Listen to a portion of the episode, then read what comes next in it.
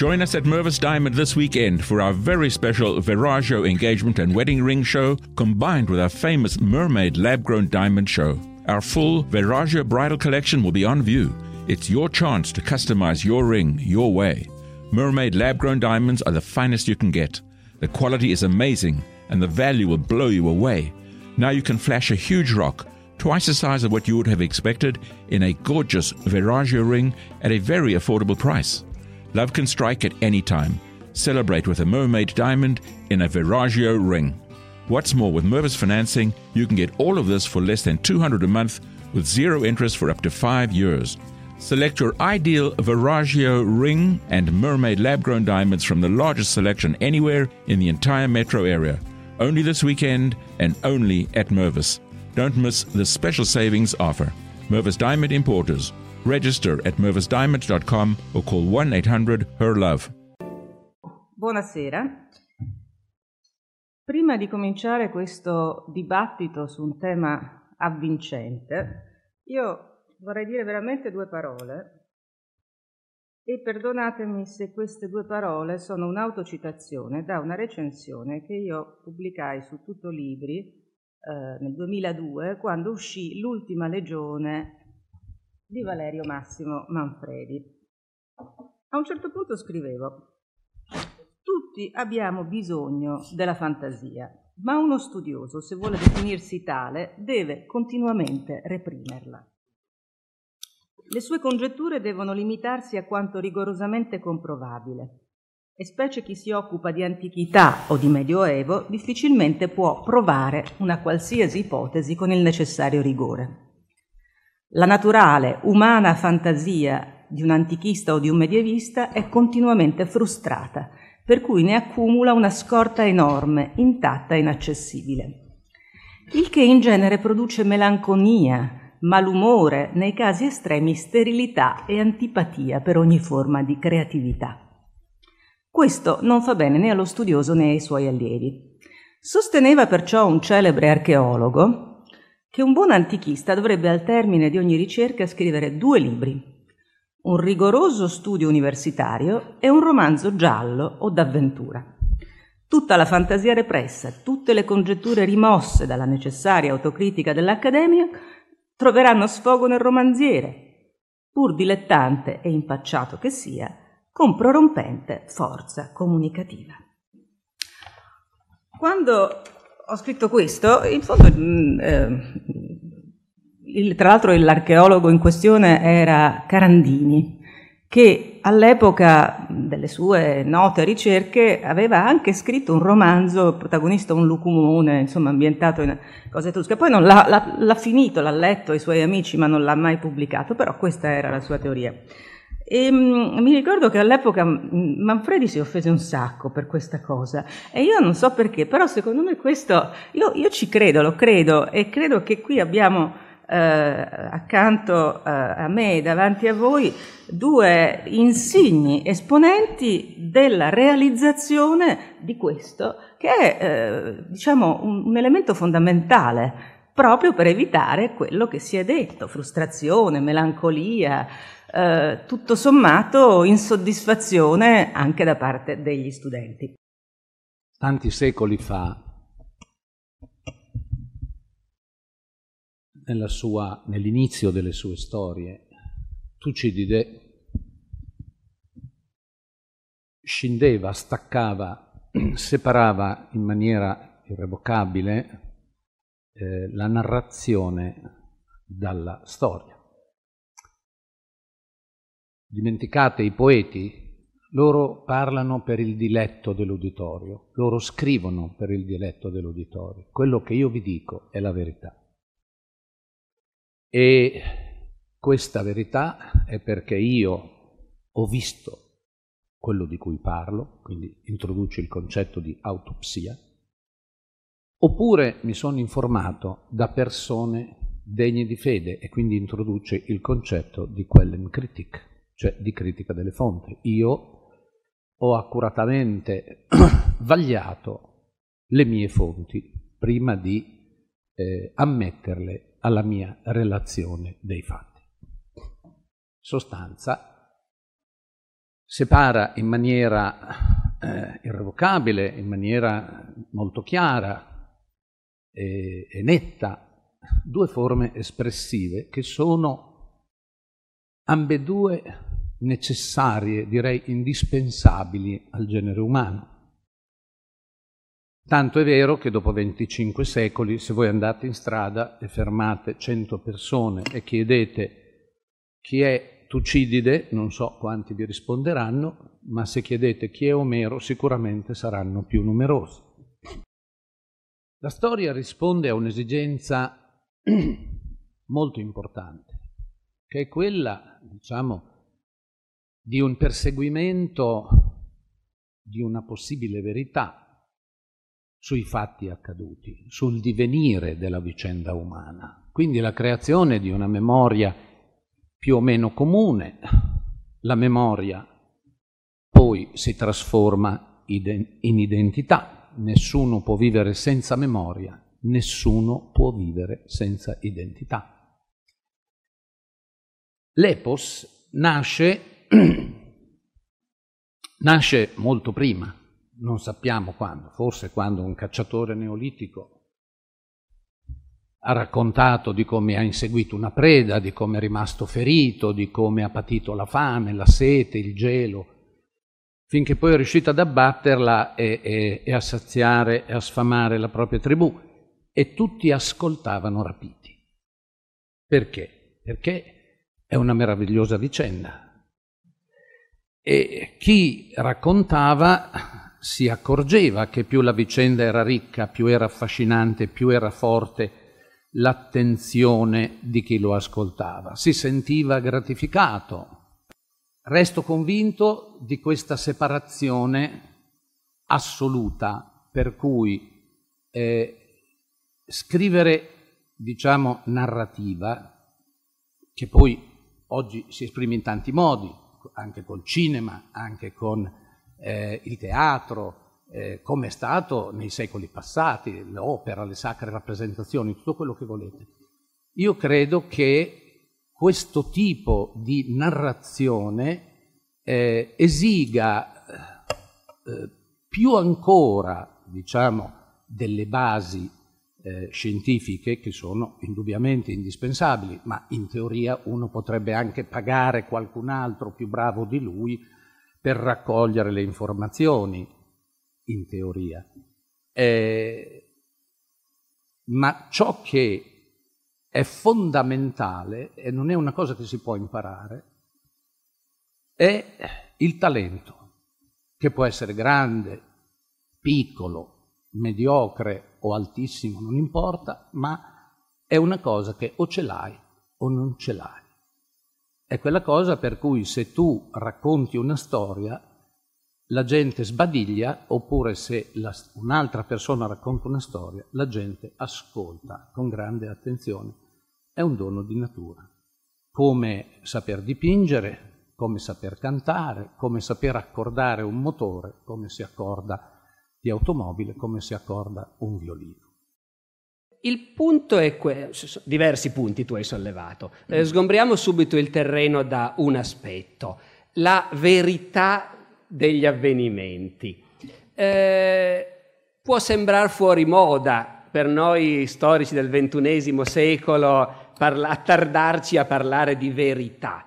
Questo in realtà dipende soltanto dal fatto che le nostre ambizioni sono inappagate, perché un livello di verità dei fatti ovviamente esiste. Un livello di verità dei fatti accertabili naturalmente esiste. E solo perché i nostri maestri e i nostri nonni e bisnonni hanno accertato più o meno tutto l'accertabile, che adesso noi abbiamo il problema di, di spingerci, come dire, in geografie ancora inesplorate. Eh, che c'è stata la battaglia di Caporetto o la battaglia di Maratona, non ci sono dubbi e perfino chi ha vinto tutto sommato, a meno di non voler, come dire, fare i provocatori a tutti i costi, si sa. E tante altre cose si sanno. In altre parole, una verità dei fatti esiste indiscutibilmente. Non credete mai a chi cerca di farvi credere che non è vero. Che noi oggi siamo qui riuniti in Roma alle 16 del pomeriggio e che ci siamo noi tre a questo tavolo e tutti voi lì è un fatto indiscutibile. Qualche storico in futuro potrebbe benissimo volerlo negare e sostenere che Manfredi a quest'ora si trovava invece... E invece è un fatto che Manfredi è qui. Poi ben inteso che cosa Manfredi stia pensando di questa nostra riunione è anch'esso un fatto, ma più difficile da accertare, magari per lui stesso non è così chiaro. È un fatto storico, però, in teoria. Nel senso che non riguarda l'intero... Nel senso che siamo dentro alla storia in continuazione. Esattamente, e noi dobbiamo tagliare, no? Bravo, dobbiamo, noi dobbiamo sempre tagliare dentro questo continuum. Però sostanzialmente la verità dei fatti esiste e poi esiste un'amplissima sfera di verità non conoscibile per i nostri limiti. Cosa mangiava a colazione Carlo Magno? Dato che Eginardo non si è preoccupato di dircelo, ci ha detto cosa mangiava a pranzo, arrosti. E anche da vecchio, quando i medici gli dicevano ma magari piuttosto un bollito ogni tanto, Eginardo, eh, Carlo Magno si ostinava, no, arrosti. Però cosa mangiava a colazione non ce l'ha mai detto. Forse Dunque, arrosti. È possibile, è possibile, è possibile. Infatti, vedi, forse. Qui si rivela lo storico che non si accontenta di essere storico e che vuole essere narratore. Io, fra l'altro, se non ho mai scritto, tu accennavi al fatto che nella mia produzione i romanzi sono separati dalla produzione scientifica, che non, mai, non ho mai fatto un romanzo medievale, in sostanza.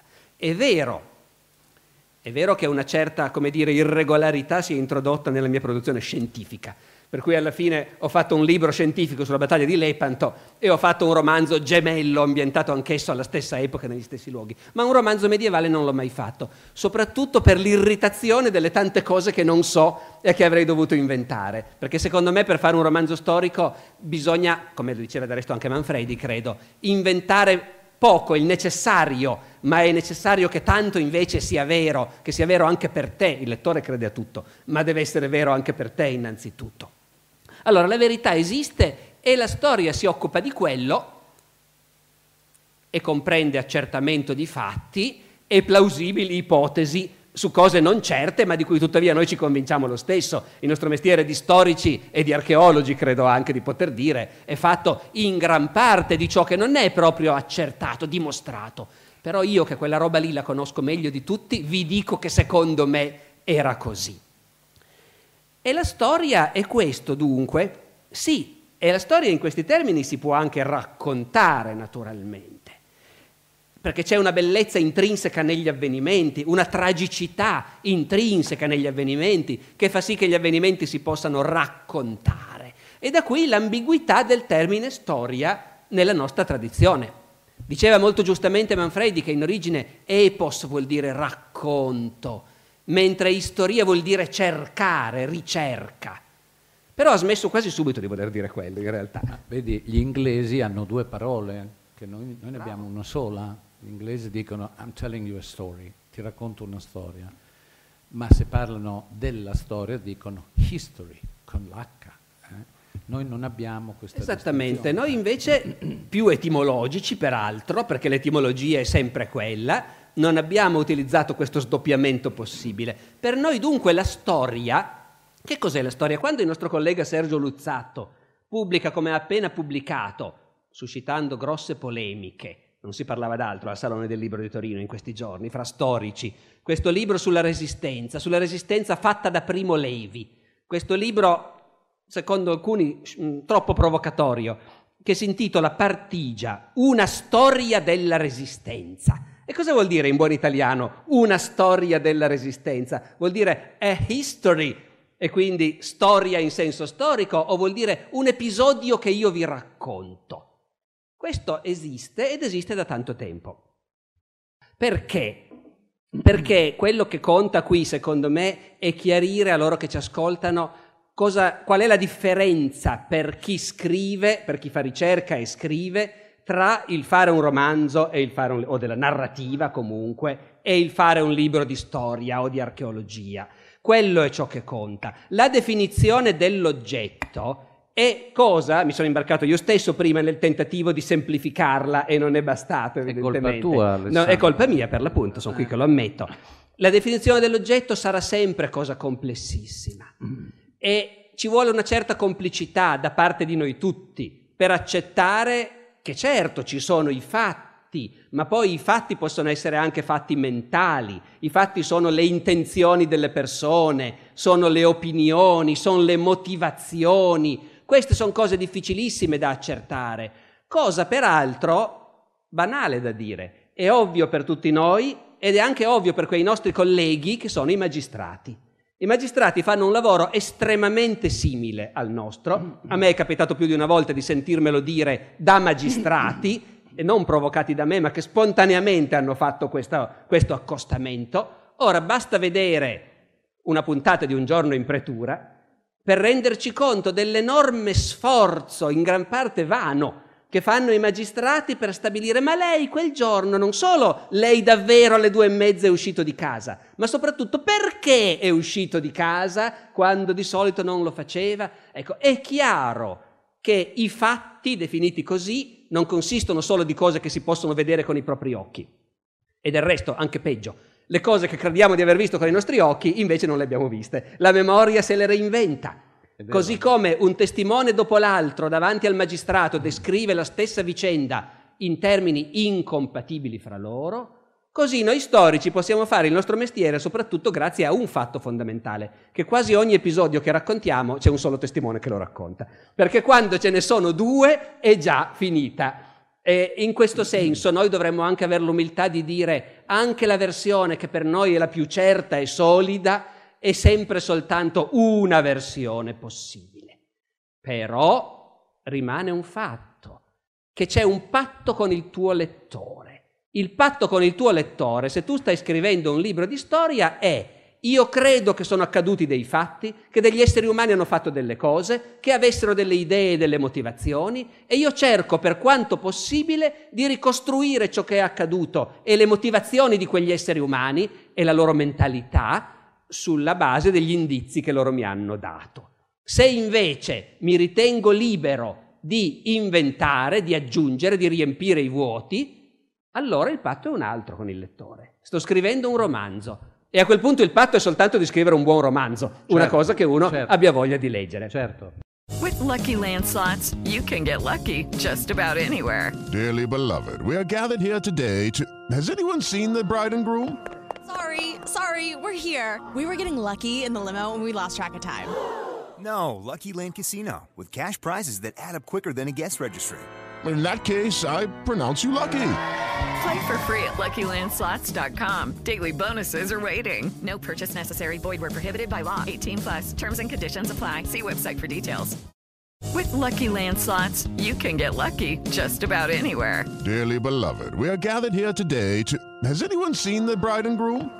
Sorry, sorry, we're here. We were getting lucky in the limo and we lost track of time. No, Lucky Land Casino, with cash prizes that add up quicker than a guest registry. In that case, I pronounce you lucky. Play for free at LuckyLandSlots.com. Daily bonuses are waiting. No purchase necessary. Void where prohibited by law. 18 plus. Terms and conditions apply. See website for details.